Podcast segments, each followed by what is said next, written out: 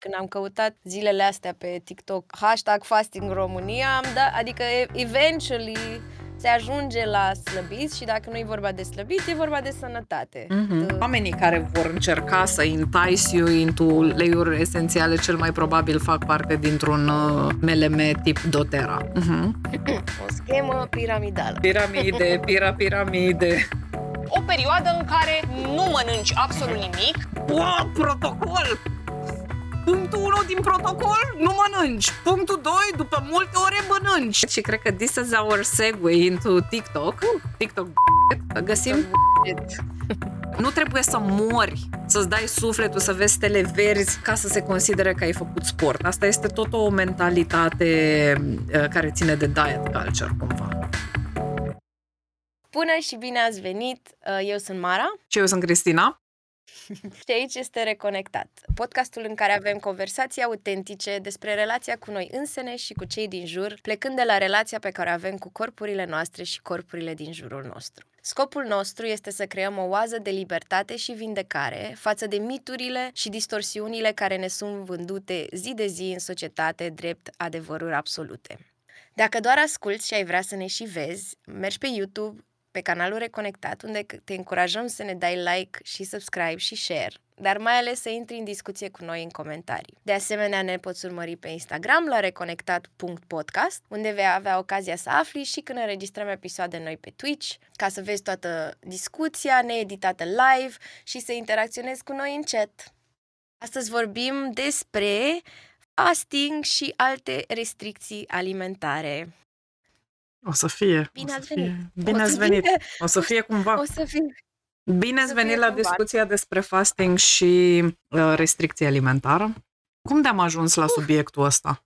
Păi, cred că oricum când am început seria asta am zis să fie lucruri care ne sunt aproape, Uh-huh. aproape, lucruri care ne preocupă și uh, mâncarea pe mine mă preocupă și pe tine noi vorbim foarte des de mâncare, noi iubim mâncarea, eu, da, am avut, am, eu am avut o perioadă destul de scurtă, dar a existat de restricționare în adolescență, dar acum mă bucur chiar de toată mâncarea.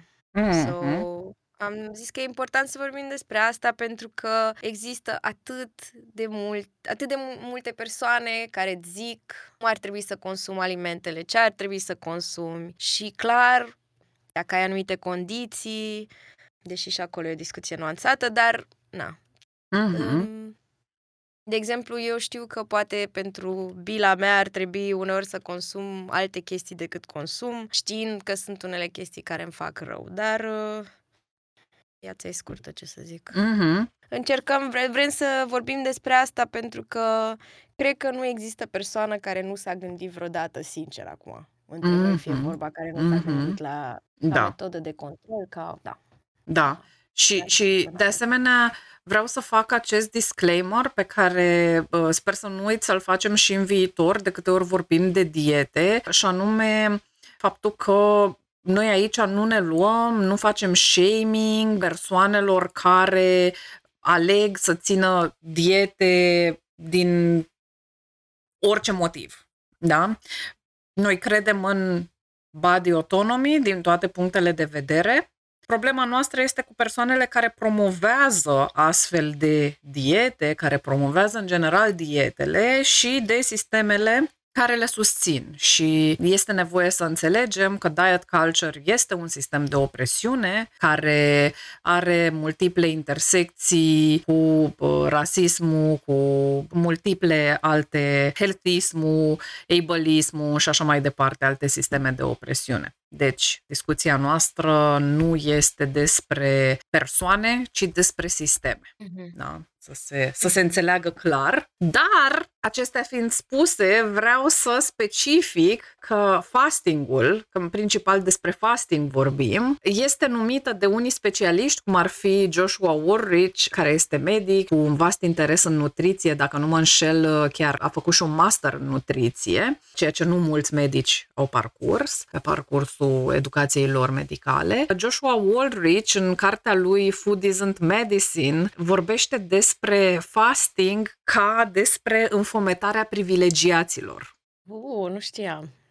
Vedeți Mhm. dacă nu citesc destul? Mm? Drăguț. Da.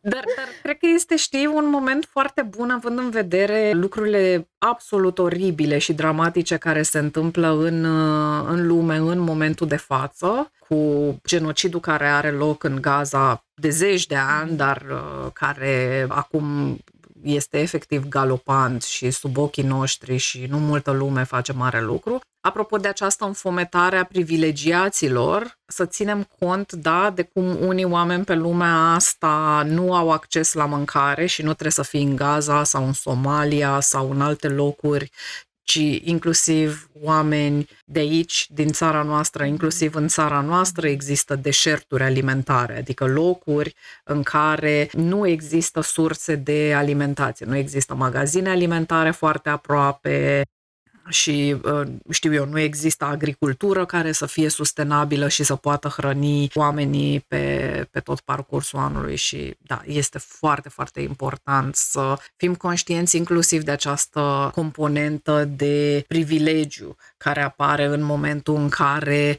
tu ca persoană privilegiată, de obicei albă, de obicei middle upper class, ai acces la mâncare și poți să iei pentru tine această decizie de a-ți restricționa mâncarea pentru ore sau zile. Apropo, mare trigger warning de comportamente alimentare uh, nesănătoase și distorsionate și mare trigger warning pentru persoanele care trăiesc o tulburare de comportament alimentar sau cu, cu o relație uh, dificilă cu mâncarea, să zicem, da, ceea ce în engleză s-ar numi disordered eating. Gata, cred că am făcut Da. toate Da, disclaimerele. wow, superb. Superb, uh, superb, superb. Uh, vreau să zic că mi-am dat seama de privilegiul ăsta la un moment dat când vorbeam cu cineva care m-a întrebat dacă am mâncat azi și eu eram, cum adică? Cum adică? Cum, știi? Mhm. Nu? Mhm. Da. Cum adică dacă am Da. mâncat astăzi? Of course, evident că am mâncat astăzi. Da. Because we are white, we are uh, middle class in, in the urban city. Mhm. Mhm. Da. Da. Da. Mare, mare noroc să poți să Mhm. zici, uh, bă, da, bineînțeles că am mâncat astăzi. Cum adică dacă am mâncat astăzi? Știi, și de aici Mhm. și supărarea oamenilor și pe care pot să o înțeleg, of course. De câte ori uh, mă sună maica mea, mă întreabă dacă am mâncat. Fiindcă cred că, na, are legătură și cu precaritatea referitoare la mâncare, prin care, istoric, țara noastră a trecut. Mulți dintre oamenii din țara noastră au trecut. Nu toți, evident. Sunt sigură că Serghei Mizil avea ce mânca, chiar și în anii 80. Dar, uh, da, Doamne, ce a făcut Da. Christian? Ce a făcut diavolul? Ce a făcut diavolul? Oh my God, superb! Superb! Este, este dimensionat uh, diferit ecranul nostru aici, dar... uh, Ia stai să văd, pot să-l dau să fie mai mic? A? Doamne, Cristina. Doamne, Cristian. Suntem chiar, suntem chiar noi. Da. Da. Mulțumim, Christian. Ne bucurăm că ne vezi așa. Our um, true selves finally revealed. Exact. Agenda, desigur, cum se poate vedea pe scena de starting stream, uh, agenda grăsistă. Exact, ace- Există agenda grăsist. și- Exact. Ți-am trimis ceva pe Insta? A, trebuie să ne uităm de pe telefon. Mm, Sigur, sigur. Imediat. Imediat. I don't superb! know if you're ready for this. I'm not, I was not ready for this. I was definitely not ready for this. Este făcut cumva cu un AI, cred, nu? Un generator, mă gândesc.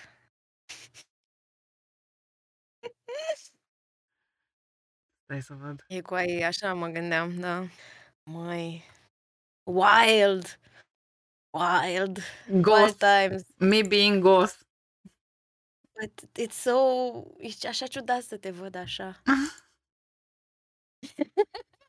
Adică nu știu cum te, si- cum te simți. Uite, I, Mai I, vezi. this is more like me. Vrei și tu, Mara? Ah, ce drăguț! sunt I'm ok. But thank you. Ce drăguț. Nu, nu, nu dăm Doamne. spoilere. Bun. Dăm încă... Exact. Ce, ce, trecând așa la subiectul nostru, ce mai trebuie să specificăm este că fasting poate să, să includă și aici, astăzi nu o să ne referim neapărat la post, da, sau la uh, restricție alimentară de câteva ore pentru efectuarea unor analize sau a unor proceduri uh, uh, uh, chirurgicale sau medicale. Și de asemenea trebuie să ținem cont și de postul, fasting, asta înseamnă post, din uh, motive religioase sau culturale, cum sunt în cazul ortodoxilor, uh, persoanelor ortodoxe, posturile uh, religioase de Paște, de Crăciun. Unii oameni postesc, eu nu știu, parcă marțea și vinerea, dacă nu mă înșel. Ah, wow, chiar, da. Da? Da, da, da. Că da, Una cred dintre că da, bunicile da. mele postea așa. Miercuri și vineri, iată, mă scuzați. Pentru persoane de religie musulmană este luna în care se sărbătorește Ramadanul și știți, nu se mănâncă atâta timp cât soarele este pe cer și după aia de la apus se mănâncă și uh, e așa cu mare fast și cu mare abundență alimentar. Nu o să vorbim neapărat de asta, însă este de menționat pentru persoanele care se află în recuperare după o tulburare de comportament alimentar, um, că um, aceste posturi pot să fie triggering și pot apărea recăderi. Motiv pentru care dacă sunteți în situația asta sau cunoașteți persoane care sunt în situația asta, este bine să proceed carefully de câte ori uh, își propun să, să țină un post. Ai amintiri cu, cu, cu post? Post. Um, Bunicii tăi sau cineva postea la tine în familie? nu prea cred, tot timpul era, pentru că um, nu era foarte multă lume re- religioasă la mine în familie, asociez postul cu, era un fel de ocazie, uh, like culturally accepted, să aveam cumva o motivație în plus să nu mâncăm anumite lucruri care nu erau considerate bune, I guess, sau de la care era bine să faci o pauză. Mm. Eu, adică pentru mine postul era, da, culturally approved way of, uh, da, de a te restricționa pe anumite chestii că face bine, Mm. că e sănătos. I mean, da, știm că nu o dietă variată și... Și ziceai, îmi ziceai mie când am vorbit, Mara, parcă și de chestia asta era ca un uh, moment de detox, ceva de genul. Și mi-amintesc că parcă când eram noi mici era văzut așa, știi, ca un moment de... Da. De detox, că nu mâncai carne, practic, Exact, sau ce, exact, carne și exact. grăsimi. Exact. Carne și, de, și zahăr, nu știu care era relația cu zahărul. Nu, nu, nu, cred că Da. zahărul era ok, că trebuiau să compenseze că nu mâncau proteină animală deloc. Și, și da, Dar clar este... era aspectul ăsta, da, de sănătate și de slăbit, adică it was always there pentru mine. Nu știu, Mhm. adică asta îmi vine acum în minte, dar nu știu la tine dacă... La mine nu se ținea. Erau uh, două dintre bunicile mele, fiindcă eu am avut uh, trei bunici. Am o bunică vitregă.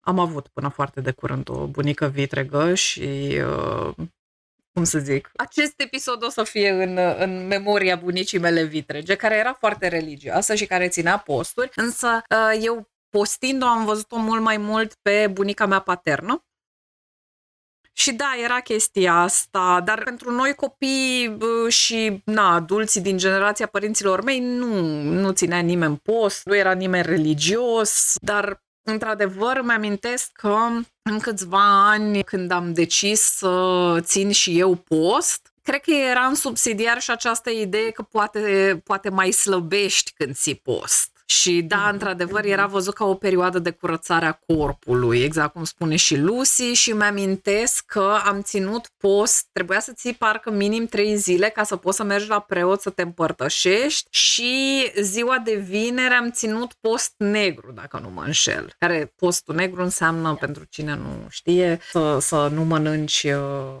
deloc. Cam asta este istoricul uh, meu. Și apoi, uh, ca să facem și un segue către fasting, cred că am conștientizat recent că timp, foarte mult timp în viața mea am ținut fasting și încă am tendința să țin uh, fasting din cauza că îmi neglijez foamea pe parcursul zilei și apoi mănânc seara. Și putem să spunem că cu cele 8 ore de somn plus uh, și cu Ce toții, plan ținem, urmărești? cu, cu toții ținem fasting. Asta este de menționat încă de la început, fiindcă atunci când dormim nu mâncăm. Dormim. Deci 8 ore avem cu toții. Și da, am această tendință să mă iau cu treabă, să nu mănânc pe parcursul zilei și încerc să o repar cam de la începutul pandemiei. Am uh, început să conștientizez lucrurile astea și să le repar cu mine. Cum ești tu cu lucrurile astea, mă întreb. Cu mâncatul. Mhm. Um, pe mine mă doare stomacul dacă nu, adică mă trezesc dimineața și dacă nu mănânc ceva mă doare stomacul, deci eu am niște dureri când nu mănânc și mi-e destul de greu să le ignor um, dacă începe să mă doare stomacul, da. Dar Mm. sunt și eu conștientă că uneori uh, iau o decizie și zic ok, nu mănânc acum, mănânc mai târziu și n-apuc să mănânc. Sunt câteva momente când clar sunt conștientă că ar fi bine să mănânc și nu o fac, dar uh, sunt mai rare. Mhm. Sau dacă, da, pur și simplu, nu știu, ești pe stradă, na, aștept să ajungi acasă ca să nu cheltuiești bani la Luca, unde, nu știu, simt că toată lumea își cheltuie banii la Luca. Cred, cred că, uh, apropo de ce ne zice Armshot, și, și oamenii care, dacă dorme 8 ore, chiar și Da. dacă mănânci înainte de somn, 8 ore tot ții fasting și mă îndoiesc că se trezește cineva direct din pat să duce să mănânce. Uh, Cred că sunt foarte... Da. Și da, într-adevăr, uh, depinde foarte mult. Este recomandat să nu mâncăm cu minim două ore înainte de somn. De ce? Pentru că corpul nostru în timpul somnului are nevoie să se ocupe de procesele de regenerare ale țesuturilor. Și atunci, dacă noi îi dăm de mâncare cu două ore înainte de somn, o cantitate semnificativă de mâncare, că acum dacă iei un mic snack, uh, o să-l digeri destul de repede. Dacă mănânci și te culci, apropo de mâncatul seara, dacă tu te culci la două noaptea, poți să mănânci până la 12 noaptea. N-are nicio legătură și asta cu mâncatul seara este în, în același timp, da, este foarte, este foarte important să oferim uh, stomacului acest repaus ca uh, corpul nostru pe parcursul somnului să se poată ocupa de aceste procese regenerative și să nu uh, se concentreze pe digerat uh, o cantitate mare de mâncare pe care o aveam, uh, pe care am mâncat-o exact înainte să ne culcăm. Da. Și, și într-adevăr, în același timp pot fi persoane și știu că și eu am chestia asta care au nevoie să aibă ceva în stomac înainte să se culce. Dacă ăsta este cazul tău și dacă asta te ajută să adormi, fă asta, că nu există niciun fel de studii care să ne zică că ceva dramatic se va întâmpla dacă faci asta. Și uite, ne povestește și Iume în primul podcast am povestit niște chestii din ultima mea relație, dar la tema actuală pot să zic că după 2 ani fără relație, abia acum mă simt liberă să mănânc. Până acum încă îi simțeam ochii fostului partener care îmi măsura fiecare în bucătură. Măi, da. Băi. Oribil, oribil. uh, Și mi se pare că ăsta Oribil, Să este... fii polit, așa. Să, Exact, să- este un semn uh, al unei relații unde limitele sunt foarte difuze și există o codependență oarecare acolo sau niște probleme în care unele persoane nu-și conștientizează limitele. Este treaba fiecăruia dintre noi ce facem cu corpurile noastre. Dacă este prea triggering pentru tine să te afli într-o relație cu cineva care are un anumit, anumite atitudini față de corpul său, este absolut ok să te retragi din relație. Nu trebuie să police anybody's food. De asemenea, cred că și, nu cred, sunt sigură. Și eu am făcut chestia asta și la mine avea foarte mult la bază, nu chestii de estetică sau așa, cât era foarte mult despre frica mea de moarte pe care o proiectam asupra partenerului meu. Și mă temeam, aveam tot felul de idei distorsionate pe care le-am lucrat în terapia noastră de cuplu legate de dacă mănânc așa o să se îmbolnăvească și o să moară și o să rămân singură. It was about me, nici măcar nu era despre el. Of, măi. Of, ce dificil. Da. Da. Asta, că asta îți dă impresia, faptul, îți dă, nu, impresia că ai controlul, as, controlul. Sănătatea is in your control, că despre asta e vorba. Și asta este partially true, da. Dar Mhm. e atât de palpabil, nu? Tu controlezi exact, da. Da. Most of the times, că deși mie mi se spunea mănâncă tot, de ce nu mănânci, de ce nu mai vrei, din astea, da. Da, da, da. Um, mi se pare că ăsta este un segue foarte bun vis-a-vis de fasting și cum este fastingul văzut în cultura actuală, apropo de faptul că este o dietă foarte acceptabilă pentru gym bros. Nu? He.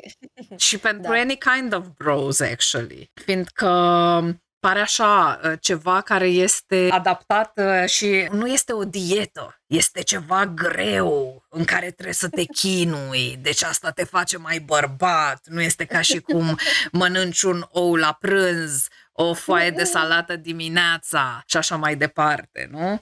Și da, sunt foarte mulți uh, bros faimoși și destul de faimoși, cum ar fi Jack Dorsey, fondatorul Twitter. Este Da, unul nu dintre oamenii celebri ca ținând fasting. Și apoi, na, mai sunt și alții, cum ar fi Fire, Mavro. O, uh, cum îl cheamă și băiatul cu starea nației care a vorbit la Măruță. Aoleo, da, și domnul cu starea N-am nației. mai vorbit de mult, da. Da, we're not, din nou spun, we're not shaming them, ci doar vrem să spunem că pe acești oameni am auzit vorbind despre asta. Aceiași gym bros care bagă 7 kg de protein powder pe zi. Da, și nu, nu ne referim la oamenii pe care i-am numit, fiindcă ei n-au spus că fac asta și... Dar, da, Pare accesibil, e mai accesibil, că, pentru că nu e o dietă, nu e considerat o dietă, nu? Deși Exact. dacă, când o să, da, când am căutat zilele astea pe TikTok, hashtag fasting România, am dat, adică e- eventually se ajunge la slăbit și dacă nu e vorba de slăbit, e vorba de sănătate. Mhm. The, exact, exact. Dar... Dar end goals inevitably sunt astea. Da. În același timp, trebuie să luăm în considerare faptul că foarte multe dintre comportamentele de fasting, cum ar fi uh, restricția calorică, obsesivitatea, acest vorbit în continuu, bla, bla, bla, fasting, fasting, fasting, faptul că te gândești la fasting, te gândești la mâncare, uh, scoaterea din dieta unor uh, grupe alimentare, acestea sunt simptome ale tulburărilor de comportament alimentar sau ale unei relații nesănătoase cu mâncarea, dar pe care la bărbați nu le vedem ca atare și cred că asta poate să aibă legătură, nu? Și cu rolurile de gen din societate. Știi? Mi se pare că cumva fasting este dus mult mai mult în partea asta de putere, de masculinitate și mai sunt câteva diete pe care o să le explorăm la un moment dat, cum ar fi dieta aia bazată doar pe carne. Da. Uh, nu keto, keto? Nu, nu, nu, nu keto, carnivora. Unt.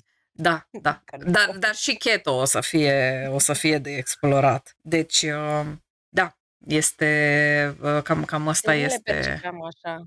Dar ai dreptate, adică nu că nu e o dietă, therefore este mai acceptabilă, Mhm. mai ales pentru Uh-huh. like male presenting persons. Dieta care îți dă gută, efectiv.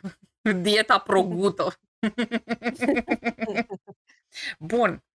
Și, și apoi există diferite tipuri de fasting, știi? Ai auzit de diferite tipuri de Uh, fasting?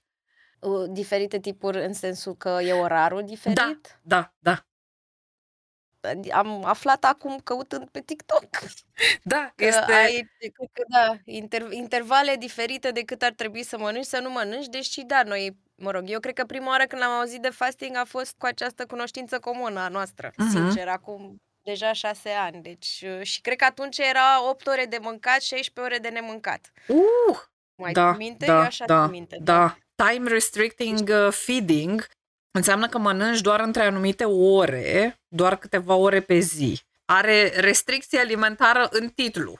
Time restricting feeding. Și este dieta 5 la 2. Mănânci normal ca un, un tip de time restricting feeding poate fi dieta 5 la 2 în care mănânci normal timp de 5 zile și 2 zile mănânci doar 500 de kilocalorii. What? What? What? What? What? Am mâncat eu numai ciocolată de 500 de cal... What? Pe bune? mhm. Da, asta Uite. este un tip de fasting. Și apoi sunt astea în care ții zi de zi și ai ore în care mănânci și ore în care... Dar ce semafor să mănânc intermitent? și apoi se poate merge inclusiv către total fasting sau water fasting, în care nu mănânci uh, altceva decât apă pentru uh, zile la rând. Și se, se pare Care că... negru. Da, este, este, este postul negru, practic. Da. Și uh, ce, ce este interesant este că există ceva dovezi în știință cum că uh, time restricting feeding-ul ar putea avea efecte pozitive pentru pacienții cu diabet zaharat. Trebuie să menționăm și asta. În ideea că în felul ăsta, na, nu, nu mănânci noaptea, pentru că am povestit asta cu digestia și așa mai departe. Și pe parcursul nopții, corpul nu se va mai ocupa, de, neocupându-se de digestie, se uh, ocupă de procesele de regenerare. Recomandarea noastră, ca să nu mergem, să nu stăm până la sfârșit, legată de fasting este că singurul fasting de care aveți nevoie este să încercați să nu mâncați, dacă puteți, cu două ore înainte de culcare cele 8 ore sau câte ore de somn, poate unii oameni sunt atât de privilegiați încât pot să doarmă 10 ore. Sunt suficiente pentru fastingul vostru de zi cu zi. De asemenea, aș vrea să menționez un pic ce se întâmplă când trecem prin perioade lungi de restricție. Chiar dacă nu consumăm energie prin uh, exercițiu fizic, corpul tot are nevoie de energie pentru a-și păstra ceea ce în medicină noi numim echilibru bazal. Adică funcționarea noastră în situații în care nu facem nimic. Da? Nu că te uiți la televizor, că și aia înseamnă să faci ceva. Pur și simplu, echilibru bazal înseamnă că stai întins pe un pat și nu faci nimic. Da? Și corpul tău, oricum, pentru a funcționa, pentru a sta în viață, consumă energie.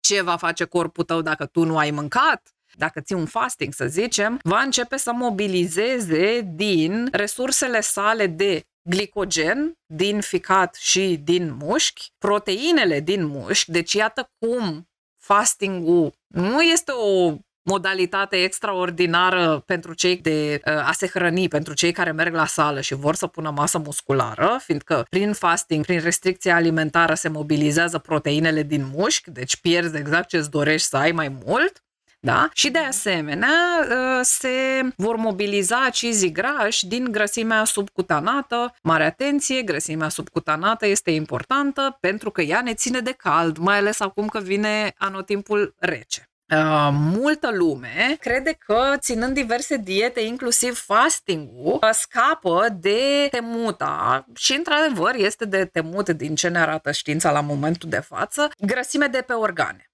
Vestea mm-hmm. proastă, Hanis, este mm-hmm. că noi nu decidem de ce grăsime scăpăm. Noi nu decidem și nicio dietă nu decide pentru corpul nostru de unde pleacă grăsimea când noi ținem un regim. Da? Deci, că se duce aia subcutanată, că se duce aia de pe organe, că se duce aia de pe coapse pe care îți dorești să fie cât mai multă ca să arăți și tu ca Megan Thee Stallion.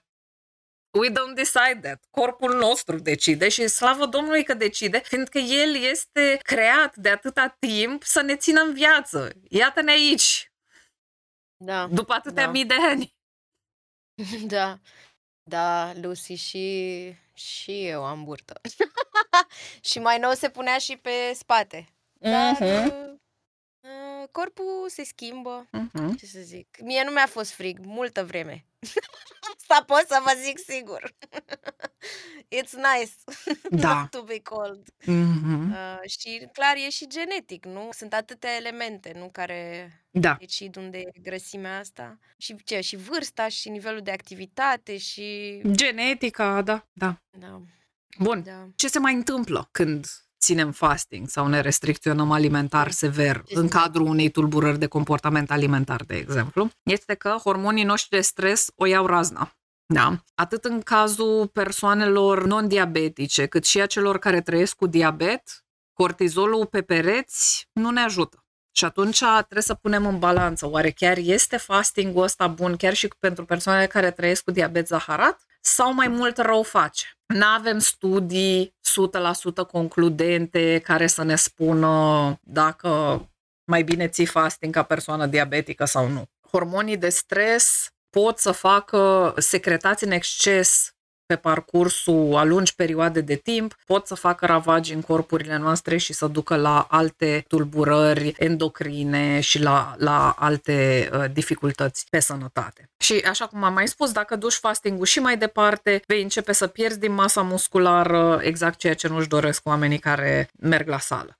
Partea foarte rea este că există promotori ai fastingului pentru a trata cancerul. Uh, și cred eu, sunt cam aceiași oameni care cred în detoxuri, care cred că mâncarea este murdară, că mâncarea este toxică. Majoritatea sunt șarlatani sau persoane care, din păcate, au fost, au trecut prin cancere relativ, boli oncologice relativ ușor de tratat și au primit tratament medical convențional, în paralel cu care au făcut și diverse alte tratamente. Iar acum susțin că s-au vindecat prin diverse metode alternative. Este foarte grav lucrul ăsta. Ei susțin că restricționându-te alimentar înfometezi cancerul. Mm-hmm. Am auzit asta, da. Ceea ce este nu... pure nonsense. Da. Este pure nonsense, fiindcă nu avem niciun fel de dovezi în direcția asta, ba mai mult, ce știm ca medici și ce am învățat, da, că face autofagie și îl mănâncă, that's bu- that's not true. Da, hrănitul cu razele soarelui, Doamne Dumnezeule mare și sfânt. Uh, pentru pacienții care fac chimioterapie, o alimentație bogată în nutrienți este esențială inclusiv greutate crescută la pacienții oncologici, da, la persoanele care suferă de uh, diverse cancere, este un factor protector împotriva efectelor adverse ale chimioterapiei. Ba mai mult, on their own, cancerele pot să ne facă să slăbim. Sunt foarte mulți oameni care s-au dus să facă investigații medicale după ce au slăbit foarte multe kilograme într-o perioadă foarte scurtă de timp. Da?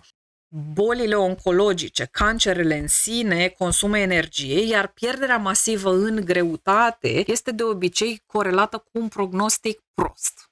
Vrem ca pacienții cu cancer să fie cât mai bine hrăniți.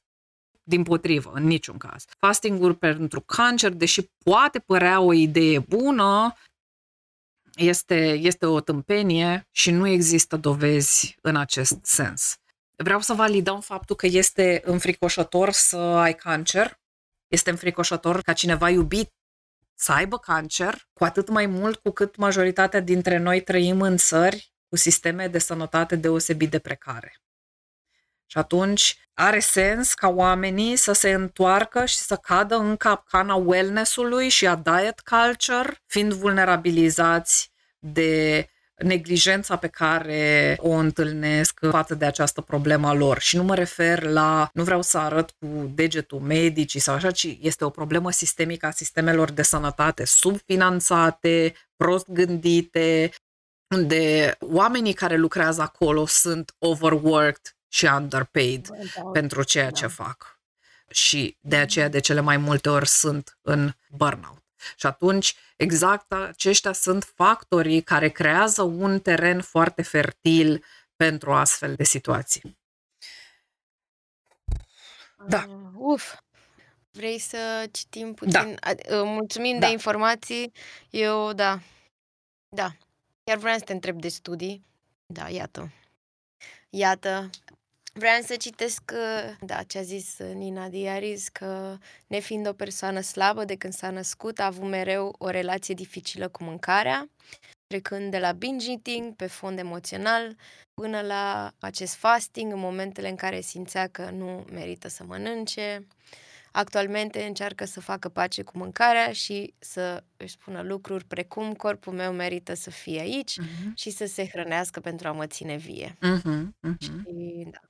Și, și ce vreau să spun aici este că după restricția alimentară, totdeauna va urma binging. Dacă restricția alimentară nu continuă, este foarte greu. Totdeauna, nu totdeauna. Ba mai mult, nu. Ce am mai auzit ascultând um, podcastul Life After Diets, unde o puteți asculta și pe The Binge Eating Therapist, pe care o găsiți sub această denumire pe YouTube și vă recomand să o urmăriți și să-i bingiuiți uh-huh. superbele videoclipuri foarte informative. O persoană trăinuită în domeniul binge eating și al turburării de comportament alimentar, ba mai mult o persoană care are și experiență trăită în direcția asta și în podcastul ăsta, aceste două specialiste în tulburări de comportament alimentar vorbeau despre faptul că se pare că pentru bărbați sunt mult mai ușor de de, de dus aceste uh, uh, perioade de restricție alimentară sau de fasting și că ele pot fi mult mai puțin triggering față de cum sunt pentru femei. Pentru femei se pare că restricția, că fastingul poate să ducă mult mai frecvent la tulburări de comportament alimentar sau disordered eating și asta s-ar putea să aibă legătură și cu faptul că de obicei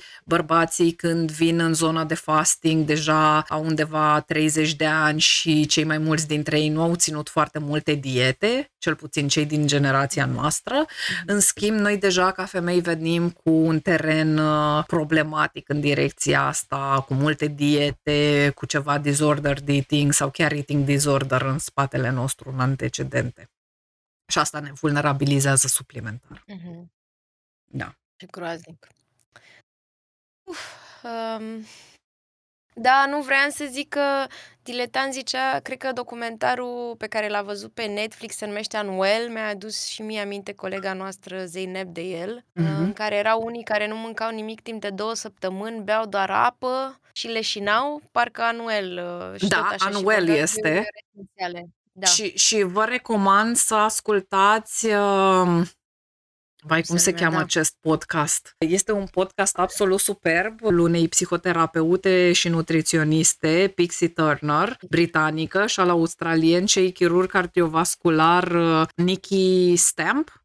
Și este acest podcast, In Bad Taste se numește și uh, puteți să ascultați acolo aceste două specialiste făcând debunking la episodul 3 din Unwell, cel cu fastingul.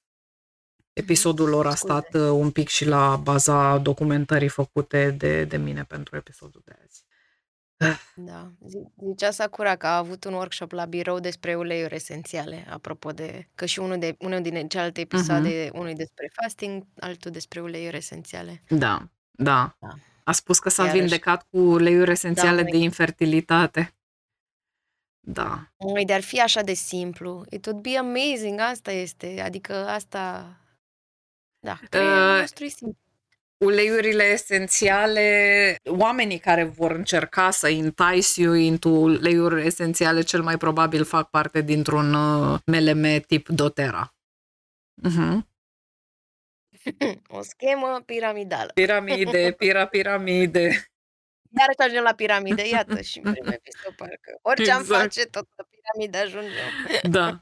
Și nu, nu, nici fastingul pentru prevenirea cancerului nu, nu există. Nu, nu există dovezi științifice în direcția asta. Da. Putem să vorbim puțin de această autofagie uh-huh. sau vorbim când punem TikTok-urile?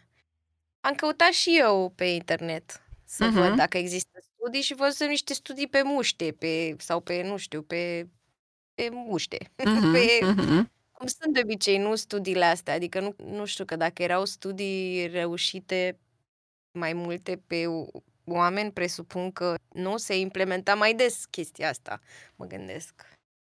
Da, ce cred că este esențial de reținut este că în lumea științifică, în momentul de față, autofagia, și anume capacitatea corpului nostru de a distruge celule și de a folosi părți din acele celule, este studiată și Tocmai pe asta se va baza și mare parte din șarlatania care este after your money și după banii în principal ai oamenilor vulnerabili și vulnerabilitatea, atenție, mai ales la persoanele în putere, sănătoasă, gym bros, tech bros, partea asta de bărbați privilegiați care nu au foarte multe lucruri de care să se teamă pe lumea asta și atunci trăind în acest confort emoțional, ne temem de ce?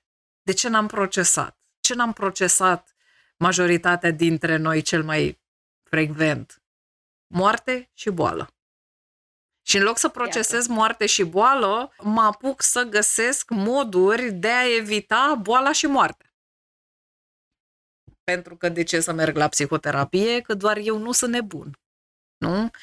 Uh, și de fiecare dată se va profita de niște studii făcute pe animale. Atenție, da, studiile făcute pe animale sunt faze foarte preliminare ale studiilor, da?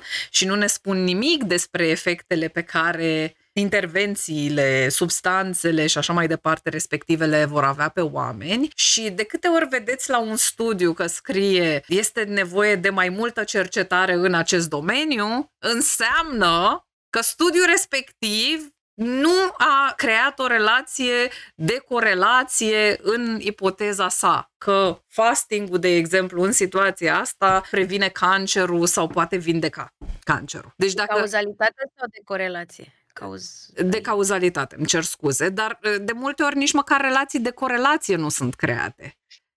Da, Nici dacă măcar... vezi că more research is needed, then more research is needed. Nu te apuca să bei ulei esențial.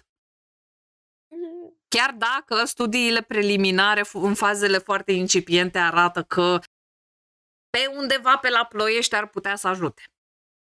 Da? Și mai bine uită-te în interiorul tău și vezi ce te face să crezi lucrurile astea, de ce ai nevoie să crezi lucrurile astea. Da? Da. Exact cum și eu zic, îmi zic acum, dacă purta mască, dacă așa, dacă așa, dacă așa, că aș avea controlul, când de fapt, na. Uh-huh. Uh-huh. Am controlul, că se schimbă corpul, că da. am o vârstă. Rana Maria zice că a fost o persoană slabă și după pandemie a avut un șoc când a văzut că a luat în greutate cu aproape 10 de kilograme și nu o mai încăpeau niște pantaloni. A dezvoltat anxietate și depresie după COVID și a ieșit cortizolul mare la analize. De atunci s-a tot confruntat cu body shaming, Aoleu, chiar și de la viitoarea ei soacră. Eu. I'm so sorry, da. There's so many people that have opinions, da, about our bodies. Încă încerc să găsesc ce alimente sunt bune pentru mine, având și ovare polichistice. Sending love right back. Merităm să fim fericiți cu noi înșine. Da. Oh, și nu e da. un proces liniar, of course. Da. It's difficult când ți se schimbă corpul într-o perioadă scurtă, că noi nu vorbim destul nu vorbim destul, da, da. despre schimbările astea. Mm-hmm. Și, și nu, nu validăm suficient de mult că este firesc, ca, apropo de episodul nostru anterior, care probabil va fi deja online când uh, acest episod va fi și el online, nu, pe YouTube. Dar ce vreau să spun este că nu ni se validează aceste schimbări prin care corpul nostru trece. Corpul nostru, corpurile noastre au trecut prin perioade foarte dificile de-a lungul pandemiei de COVID pandemie care încă e printre noi, sigur, a retras declarația conform căreia trăim o pandemie, fiindcă nu mai ieșa la numere, dar uh, pe formele noi de COVID numerele sunt în creștere. Ideea este că aud că ai conștientizat asta în momentul în care nu te mai încăpeau niște pantaloni, ceea ce mă face să înțeleg că cel mai probabil tu te-ai simțit suficient de bine în acest corp până să înceapă body shaming-ul, frica că nu o să-ți mai găsești haine cu care să te îmbraci mm-hmm. și să se activeze toate lucrurile astea. Și de asemenea, apropo de ovarele polichistice, nu mai știu dacă am mai spus asta și în alt episod, Există uh, specialiști, medici ginecologi, medici endocrinologi care nu sunt fetfobici și care au spus spun așa, nu știm sigur dacă multe femei suferă sau persoane care au ovare uter. și uter, suferă de boală de ovar polichistic pentru că sunt grase, că sunt mulți medici care susțin asta, deși nu există dovezi, sau ajungi să te îngrași din cauza bolii de ovar polichistic. Mm-hmm. Nu știm care e ou, care e găina. Da? Și, uh, da, o, o soacră cam nesimțită. Uh, obraz. Obraz, da. doamna soacră. Da, mi s-a zis că o să da. mă fac bine doar dacă slăbesc. Sper că îi răspunde pe măsură și eu sper la fel. Dar uh, da, nu este adevărat. Există foarte multe persoane care sunt slabe și au boală de ovar polichistic nu, și în, da. în, în direcția asta vă recomand să o căutați și să o urmăriți pe Dr. Jen Gunter, care este o ginecologă care discută despre lucrul acesta și o găsiți în mhm. multe podcasturi și la Jamila Jamil în podcast. Are și a propria ei carte denumită The Vagina Bible. Da. Oh, ok. Eu știu că parcă la un uh. moment dat a avut ceva teicuri problematice, dar uh, nu mai știu despre ce. da. Uh, și Și nici mean, nu uh... sunt sigură că le-a avut sau pur și simplu nu, nu înțelegeam ce vrea să zică. Whatever. Da. Echilibria vaginului, exact. Ciocălica ne zice că a trăit într-un corp gras de când era mică și toată viața până acum 2 ani nu a mâncat normal, ci a ținut dietă după dietă. Nutriționist, ducan, Rina, you name it, a trecut prin toate. Same. Forțată de maică. Nu, da. nu ziceam ok, keep going, nu ziceam same și eu. Of. Asta mi se pare cel mai, da, trist, forțată de maică sa, care are o relație super toxică cu corpul ei, same, și la mama, și cu mâncarea, acum face fasting.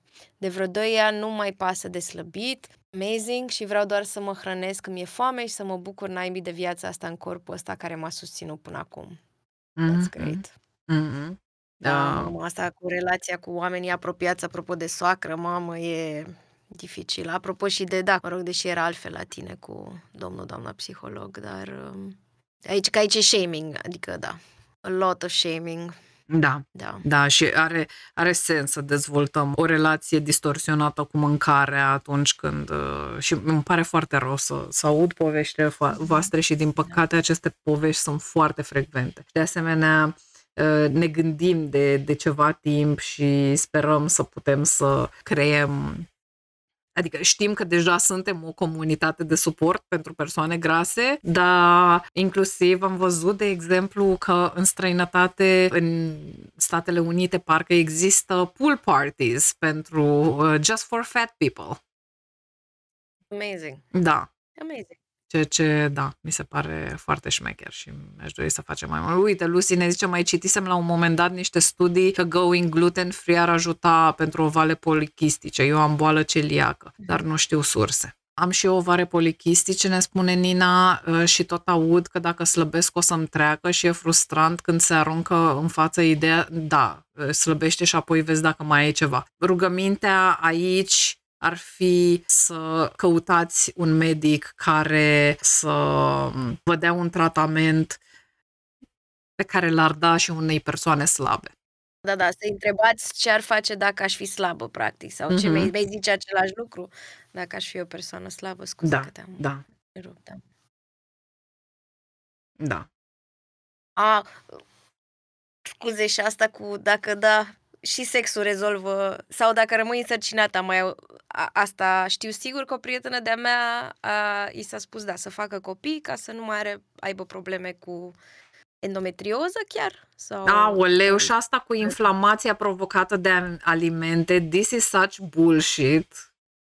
I mean, dacă n-ai boală celiacă sau altă boală sau intoleranță la gluten sau așa, nu, nu trebuie să elimini glutenul, nu o să te ajute cu nimic. Maxim te va băga într-un ciclu dubios de relație cu mâncare. Am fost întrebată când am fost la control, aoleu, da.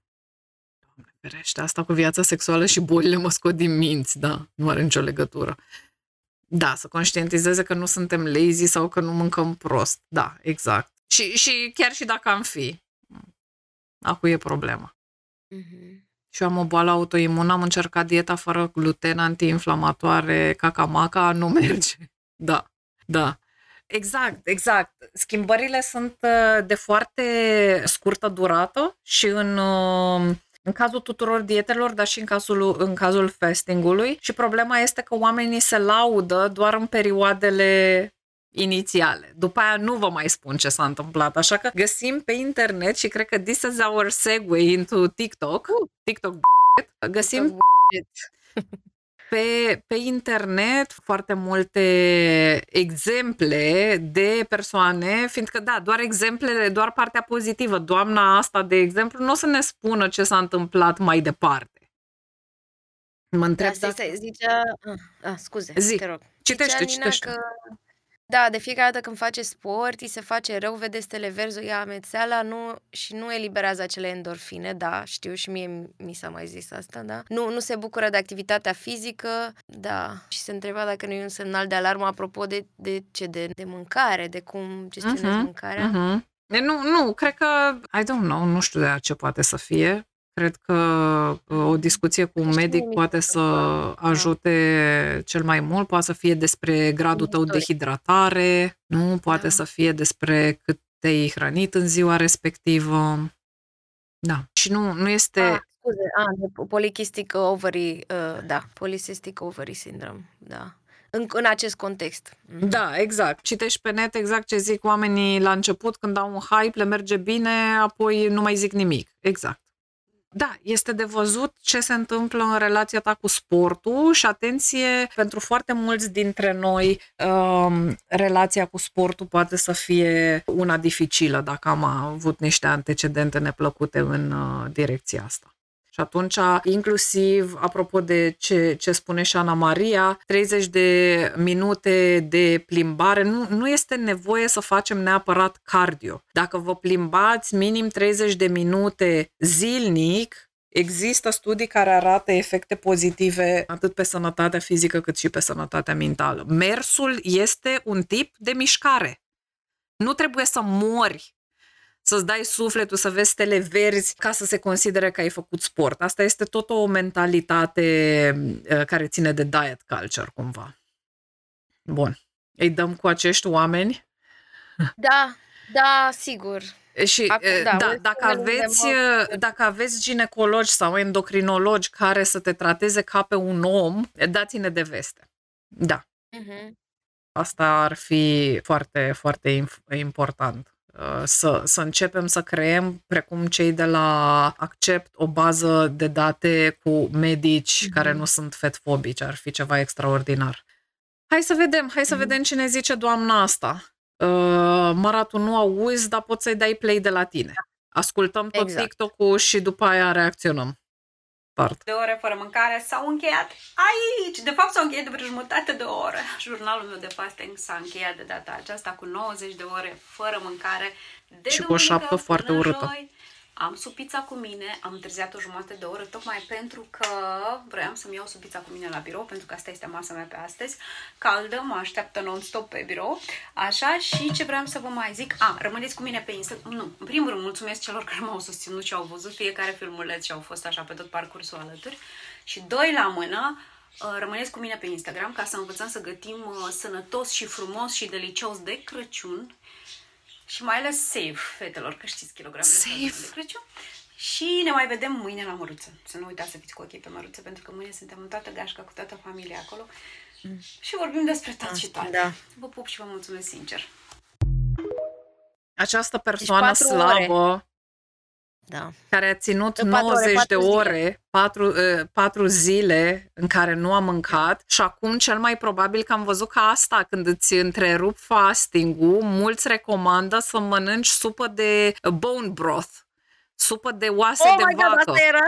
Da. Oh my God. Nu știu 100%, dar știu că da, mulți uh, asta recomandă. Ce să zic?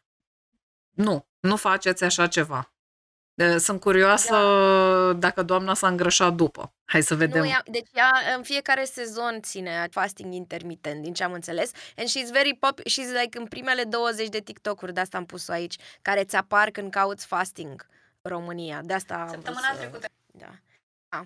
Asta e despre postul negru, da. Deci doamna îți apare când... Hai să vedem. Cât a slăbit doamna cu post negru? Din nou, trigger warning pentru persoane care trăiesc cu eating disorders. Săptămâna trecută, cât am ținut postul negru, toată lumea m-a întrebat cât am slăbit, dacă am slăbit, dacă se slăbește. Și tot am repetat, se slăbește cu intermitent, dragilor. Primul clip pe profil.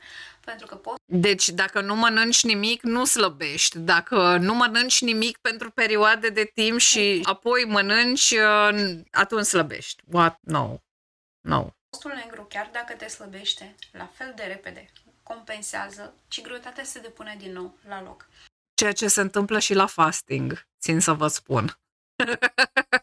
Am pus până și acel grafic direct pe aplicația cântarului sau a telefonului ca să vă demonstrez ceea ce era de demonstrat, linie dreaptă, jos și nu. Asta este graficul pe care o să-l vedeți la aproape toate dietele, cel mai probabil, că el va arăta diferit, dar această greutate va reveni sunt studii de zeci de ani care ne arată că dietele nu funcționează. Fastingul este o dietă bazată pe restricție alimentară severă. Înapoi, în sus. Corpul are o memorie foarte bună. Și ca să... Da, într-adevăr, corpul are o memorie foarte bună, fiindcă a trebuit să ne ajute să stăm fucking în viață. Este pentru prima oară în mii de ani din câte știm noi sau ever poate, când avem atât de mulți dintre noi pe această planetă acces la alimente atât de facil. Până de curând nu am avut. Corpul nostru se va lupta pentru supraviețuire când nu mănânci. de și cresc hormonii de stres. Pentru că corpul tău crede că treci prin perioade de foamete, nu indusă de tine, ci indusă de mediul în care trăiești. Ah! Sorry că te enervezi așa. nu, sunt, sunt eu cu nervii. Și să slăbim nu e suficient. Trebuie să ne menținem. Imediat vine mami. Trebuie să ne menținem numărul de kilograme și pentru asta intermitent este mai... Da, ce, ce mi se pare mult mai problematic la doamna asta este decorul ei absolut oribil din dormitor. Da? Măi, ce cu acel bleh, acea combinație de maro absolut sinistră. Eu cred că asta este o problemă mult mai gravă pe care trebuie să o, să o rezolve mult mai repede. Da. da, da. Hai să vedem ce mai zice. Imediat vine mami. Trebuie să ne menținem numărul de kilograme și pentru asta intermitent este magie, pentru că nu este doar un post. Și că postul intermitent este magie. Este un antrenament. Nu e un post, este un antrenament pentru corp în cele 16 ore. Un antrenament pentru ce? Pentru când se va dărâma blocul peste tine la următorul cu tremur și va trebui să supra- supraviețuiești sub dărâmături? Păi șansele sunt mai mari dacă ești mai grasă, doamnă. Îmi pare rău. Exact, exact. De ce mereu cineva care este conventionally attractive vorbește despre toate șarlataniile, fiindcă doar pe dânsa o crezi? De pauză. Deci dacă vreți să slăbiți, nu vă aruncați în postul negru. Cântarul vostru va arăta exact la fel, în jos și apoi în sus. Mergeți pe primul clipuleț pe profil și faceți post intermitent. Rău, rău. Deci ați auzit, da? Dacă vreți să slăbiți, nu faceți uh, post negru. Ok. În mintea lor plătești prețul frumuseței care, mind you, da, e conventionally attractive, doamna, da. Ah. Am avut o perioadă când eram disperată să găsesc o soluție să mă simt mai bine uh, și nici nu știi ce să faci. Da, sunt atâtea opinii despre slăbit și menținut sănătos, da. Și de-aia mă gândeam să văd ce mă inflamează. De obicei asta cu inflamația este mare bullshit. Este, este o minciună. Avem inflamație în corp în multiple momente. Poți să ai inflamație în corp că ai COVID, că ești răcit, că suferi de o boală autoimună, da, povestea asta cu inflamația din corp, din nou, este un red flag pentru tot felul de șarlatanii de pe internetul larg și, din nou, are legătură, din punctul meu de vedere, cu extrapolarea unor lucruri uh, din niște studii foarte incipiente către a trage concluzii din astea super generaliste. Hai să mai vedem. Dacă vrei să ții post... Da, Alt șarlatan alt Trigger șarlatan. Trigger warning. Trigger warning, șarlatanie, doctor Cezar, mare șarlatan. Intermitent, la ultima masă, înainte de post, trebuie să mănânci grăsimi. Dimineața am mâncat uh, o salată cu avocado. De ce? De ce? Ne spune oare? Cu un ou poșat și cu... De ce trebuie să mănânci grăsimi la ultima masă înainte de post? Da, ne zice, ne zice, da, ah. zice, da. Niște brânză de capră, da, și niște nuci. Din, din nou, un om care este conventionally attractive și slab, da de la mama natură ne dă sfaturi de slăbire. Deci am mâncat grăsimi și Puține. proteine. Grăsimile îți oferă un mai mare uh, răgaz. Poți, să, poți să reziști mai Dacă mănânci, dacă aș fi mâncat carbohidrați, deci uh, te, te ia foamea. Pentru două ore leșini. Exact, leșini. Și uh, asta sunt mulți oameni care vor să țină post, dar nu, nu reușesc și sfatul meu este următorul. Luați-o treptat, oameni buni. Oricine poate să facă asta, e în genele noastre. Măi, da, este în genele noastre, numai că este tot în genele noastre să gain the weight back când ai din nou acces la alimentație. Măi! Ah! Nu cred că e doctor, da. E doctor, doctor? Da, cred, cred că, că e cardiolog, da, cred că... În fine. Nu, nu, nu, nu m-aș duce să mă trateze domnul. Nu, mai o să ajungem la alt doctor care este chirurg și care este pe oh. marele internet și la televizor, which is worth saying shit. No. Al fiecărei vietăți suntem adaptați să funcționăm pe bază de grăsimi. Dar... A, stai așa, că aici doctor Cezar, pentru foarte mulți oameni în diet culture, o să vedeți această alăturare între fasting uh, și keto. El deja începea să împingă keto aici. Da. Keto care e cu untul, nu? Eu asta, asta știu despre keto, că e mănânci unt. Da, nu profesează acest om și mă întreb și oare de ce. Hai să vedem. Aoleu. Dar aici e doar un screenshot, scuze, mi s-a, mi s-a părut uh, Asta trist mănâncă de- persoana asta? Da. Ok. That's bad. da. Pentru o masă e ok. Pentru toate mese, nu. da. Da. Da. Era Da. și, stai, uh, apropo de hashtag-uri, și înainte scria I feel weightless, unul din hashtag-uri era I feel weightless, da, nu cred că o să meargă. Aici am făcut acest screenshot pentru hashtag-uri. Dacă vrei, Da, uite, poți să se le vede. citezi. Ah, Bravo. Aoleu, I feel weightless. This is Da. Un mare red flag pentru, pentru tulburări de comportament alimentar, care sunt o patologie foarte gravă legată de sănătatea mentală și ce mă îngrijorează foarte tare este că, și de ce zic că doctor Cezar este un șarlatan, fiindcă Mm. își spune doctor, dar nu apare nică, e numele lui doctor. E ca și cum eu aș fi doctor Cristina, da? Așa mi zice eu mie. Dar omul meu habar n-are de existența tulburărilor de comportament alimentar și de faptul că el promovează comportamente care pot fi triggering pentru tulburările de comportament alimentar. Ce mai zice? Intermittent fasting, intermittent challenge, fasting for health, fasting mode, deficit, uh, hashtag deficit caloric, hashtag slăbire, Slăb- hashtag slăbim, hashtag slăbim împreună, hashtag slăbim frumos, uh, sănătos și frumos, hashtag slăbim sănătos. There's no such thing! Stai să vedem ce mai... Hashtag no sugar, hashtag fără zahăr, hashtag viral video, hashtag hai și tu, hashtag slăbim împreună pentru o viață mai bună, hashtag fete grăsuțe, Ugh. hashtag It's really slăbire bad. inteligentă, hashtag slăbire naturală, hashtag nutriție. Băi, dar singurul studiu pe care oamenii mei nu l-au citit este, aoleu, hashtag clubul grăsuțelor, hashtag fete cu greutate. Sorry, Ah, it's really bad. yeah, Da, dar te it's- pupă la final, pupici. Pupici. da, hashtag pupici.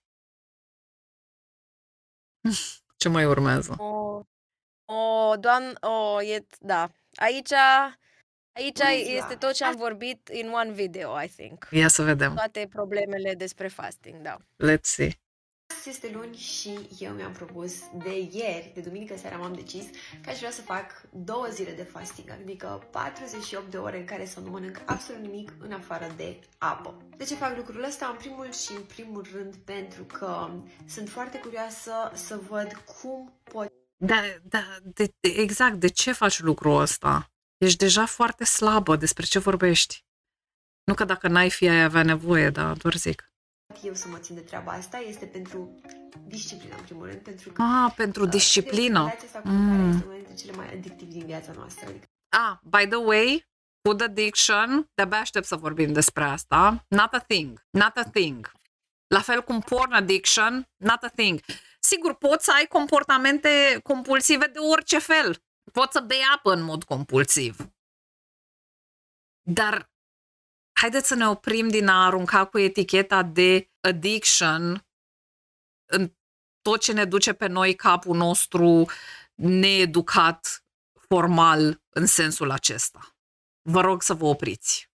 Că dacă tu poți să-ți controlezi poftele și pornirile și nevoia asta de a mânca, A, de fapt, nu pentru disciplină, ci pentru nevoia de control.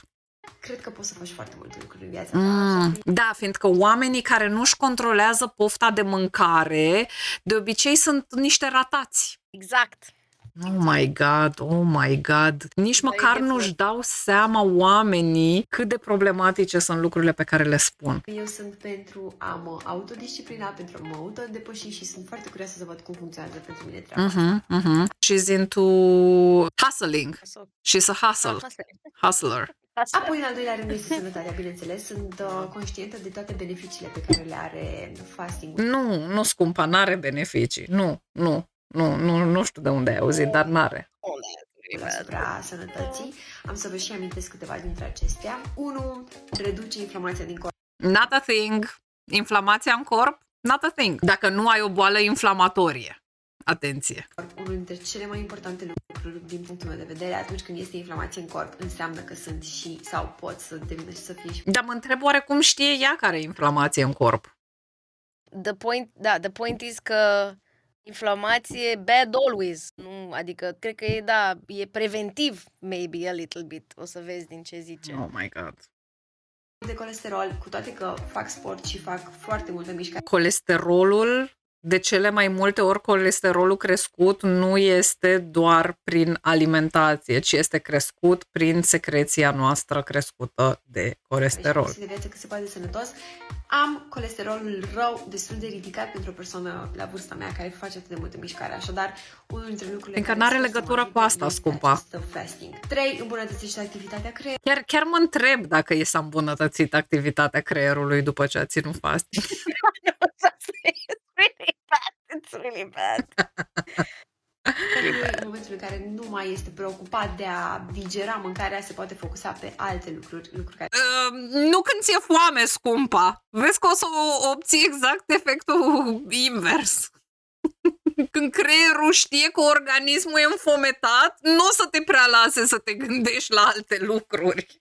Și culmea este că aceiași oameni care susțin căcaturile astea sunt oamenii care cred în return to nature și hunter-gatherer bullshit. Dar partea asta nu, nu, nu. De cherry pick, doar ce le convine lor. În cazul în care vrei să slăbești, te ajută să pierzi kilogramele în plus. Asta nu este unul dintre Și să lucrurile le care fac recâștigi treaba asta, înapoi. Nu doresc să slăbesc neapărat. Un alt lucru foarte, foarte important uh, și pe care l-am învățat și eu de curând, așa că îl share cu voi, poate vă ajută, este faptul că în momentul în care puteți să faceți fasting, începând cu 14 până la 48 de ore, cam atunci uh, se spune că începe procesul acesta numit autofagie. Autofagia este momentul în care uh, organismul nostru, în mod firesc, Mhm. începe să înlocuiască celulele bolnave, care nu mai sunt funcționale, cu celule noi, super Da. sănătoase. Este un lucru It just kept excepțional. going and getting worse. cu celule noi super sănătoase, nu doar sănătoase. pe long term foarte, foarte faine. Au fost uh, studii pe baza asta și sunt foarte multe informații. Nu, nu, au fost studii și studiile au zis more research is needed. E nevoie de mai multe studii. Informații, nu online, dacă vreți să citiți mai multe despre acest proces super smart al organismului nostru. Autofagia se numește. În altă ordine de idei, astăzi este prima mea zi de fasting, lucrurile decurg destul de binișor până la această oră, este ora 3, așadar până la această oră am fost și la sală, am și reușit să muncesc, m-am focusat foarte bine pe toate tascurile pe care le-am uh, avut de dus la îndeplinire, mult mai bine decât m-aș fi focusat în alte zile, lucru foarte important. Singurul downside în toată treaba asta până la această oră este faptul că am avut stări ușoare de amețeală, Singurul down- downside până la această oră este că am avut stări ușoare de amețeală. Stările ușoare de amețeală, corpul tău spunându-ți să te oprești din fasting. Da. în momentul în care mă ridic de la birou sau fac o activitate Măi, în momentul în care are hipotensiune, face hipotensiune ortostatice când se ridică, fiindcă probabil este și deshidratată și înfometată. Da, exact. O să le și în mâine, dar nu e problemă, că am supercelule în corp. amețeala, dar uh, este un lucru din punctul meu de vedere normal, pentru că până la această oră aș fi avut deja două mese. Să vedem cum merge treaba mai uh, pe parcursul zilei, vă țin la curent. Și Există acea- acest domn această dietă care cred că te ajută în cazul mâncatului compulsiv și anume se numește intermittent fasting. Ceea zicem, Cum să te ajute intermittent fasting o altă p***ă? Carmen Brună, fără nici brumă, fără niciun fel de studii, nevasta d- de la răzii. Cum s- să te ajute când tocmai după restricție alimentară faci p- binging? Care înseamnă mâncat compulsiv. Dar mi s-a părut atât de wild să treci de la... Dar cum să faci această conexiune? Nu știu, hai să vedem cine știe. pe Cela- scurt. Poate descoperim. intermittent fasting. Deci este un protocol alimentar care presupune Protocol alimentar? Ce protocol, fata mea? Nu e niciun protocol. Protocolul spune nu mânca nimic. Protocol, că dacă îi zici protocol, pare că ești mai deșteaptă. alimentezi și perioadă în care nu mănânci absolut nimic, Wow, protocol! Punctul 1 din protocol, nu mănânci. Punctul 2, după multe ore mănânci. ai voie să bei doar băuturi care nu conțin calorii, cafea fără zahăr, apă și ceaiuri nu din fructe, pentru că ele pot să mai aibă urmă de... Aoleu, urme de calorii de la ceaiurile de fructe, sunt sigură că au... Bă, de zahăr sau fructoză. Cel mai uh, des întâlnit exemplu e acela de 16 ore în care nu mănânci și 8 ore în care mănânci. Chiar am putea spune că intermittent fasting e un fel de detox biologic pentru că se activează acest mecanism de autofagie, cum ai spus. Și astfel are loc un fel de curățenie generală în organism. Un fel curățenie generală în organism, not a thing! de restart. Mai avem unul singur și după aia va trebui să închidem, fiindcă trebuie să fiu într-o ședință de la 5 în care este deja clar că voi întârzia. Dar... Nu, stai, oh my god, nu, că ăsta ultimul e rău de tot, este despre cum să slăbești, dacă vrei, nu trebuie O să descriu cele să te șapte urci puncte pe care trebuie să le urmezi Da, pentru da. a slăbi. Este despre intermittent fasting sau îl ținem pentru o edi- ediție viitoare? Nu, nu, nu, cred că are la un moment dat ceva cu intermittent. Adică cred că metoda de a slăbi rapid este asta, despre asta e vorba. Ia să vedem. Slăbi rapid și practic pentru a-ți da burta jos într-un timp foarte E, Fiindcă, din nou, Limbajul slăbitul pe care este folosești. selectiv. Tu slăbești de unde vrei tu să slăbești. Sau slăbești de unde vrei tu să slăbești în funcție de dieta pe care o ții. scurt. În primul rând, trebuie să faci OMAD. OMAD este o tehnică extremă de fasting. OMAD vine de la one meal a day, adică o masă pe zi. Mai cum să rec- uh, recomanzi așa ceva ca medic? Ce fel de specialist, ce fel de etică și deontologie ai tu în profesia ta? Ce studii ai tu în momentul în care, da, și îți spune asta doctor Mihail, un psihiatru și un psihoterapeut, adică eu, care nu îmi pun doctor înaintea numelui, deși sunt, încât să recomanzi oamenilor comportamente care pot să le trigăruiască tulburări de comportament alimentar, unele dintre cele mai severe, dacă nu chiar cele mai severe tulburări de sănătate mentală și singurele care te pot omorâ on their own. Da, oamenii din chat au dreptate. Ăsta nu este medic, este influencer deja. Da. Ba mai mult, voi spune șarlatan. Sumi. Asta e părerea mea. Asta e părerea mea. 2. Trebuie să faci sport în următorul fel. Luni, miercuri și vineri mergi pe jos sau alergi în parc dimineața cel puțin 30 de minute. 3. Continui să faci sport, dar de data asta faci Conform căror studii, prietene, conform căror studii, de unde vii cu recomandările astea pentru toată Pentru că lumea? El, obviously, a dat burta jos, dar n-am pus acel TikTok. Dar este This- ceva this oribil în blanket care își face body statements. checking. These blanket Da. statements. Scumpul, du-te și rezolvă-ți relația ta nesănătoasă cu corpul tău și cu alimentația și vorbim după aia. Mergi la psihoterapie, te rog. Nu mai minți pe internet și nu mai abera. faci sala de forță, ridici greutăți sub supravegherea unui antrenor și asta faci marți, joi și sâmbătă. 4. Duminica trebuie să te odihnești. 5. Obligatoriu 8 ore Oh, de somn vai, pe zi. S-a mulțumim. demonstrat că cei care dorm mai Obligatoriu. puțin de 8 ore pe zi au un metabolism mult mai scăzut și mâncând aceeași cantitate de mâncare se îngrașă Vrei, nu vrei, trebuie să dormi 8 ore pe zi. Ok? Bine. mai mult din practic acel metabolism scăzut. Deci este esențial ca să ai un, un metabolism echilibrat să dormi 8 ore pe noapte. 6. Practică introspecția. Atunci când ai mâncat o singură masă Exact, exact ce n-a practicat el deloc. Înainte să facă acest videoclip, pe cuvântul pe meu. zi și noaptea ți se face foame sau poftă de niște chipsuri, înainte de a deschide acea pungă de chipsuri pe care, atenție, e interzis să o ai în casă, e foarte bine să te așezi pe canapea și să te gândești. Și șapte, E interzis să ai chipsuri în casă. te scapă de stres. Așa, și ultimul sfatul... Scapă de Scapă de stres! Bam! That's it! That's it! Scapă de stres acum! uh, rău, rău, rău. Ce să zic? Ce să zic? Că ai zis esențialul. Îmi pare rău că te-am agitat așa. E ok.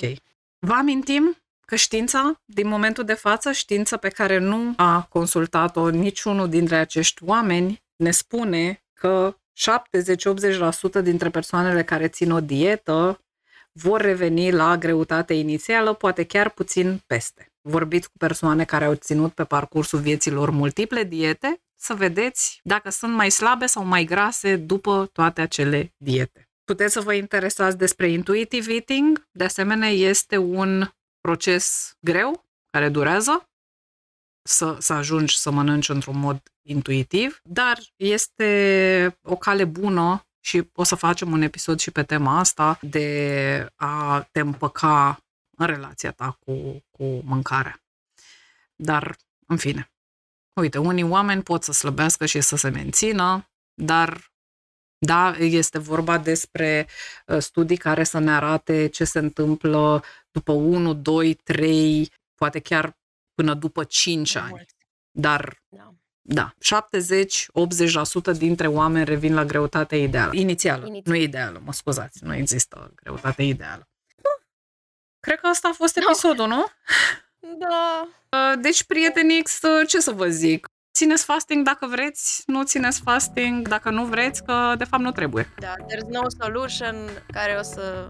Ce vreau să zic? It takes time. It takes work. Yep. Nu există soluții simple, generally, pentru nimic. Da. Generally.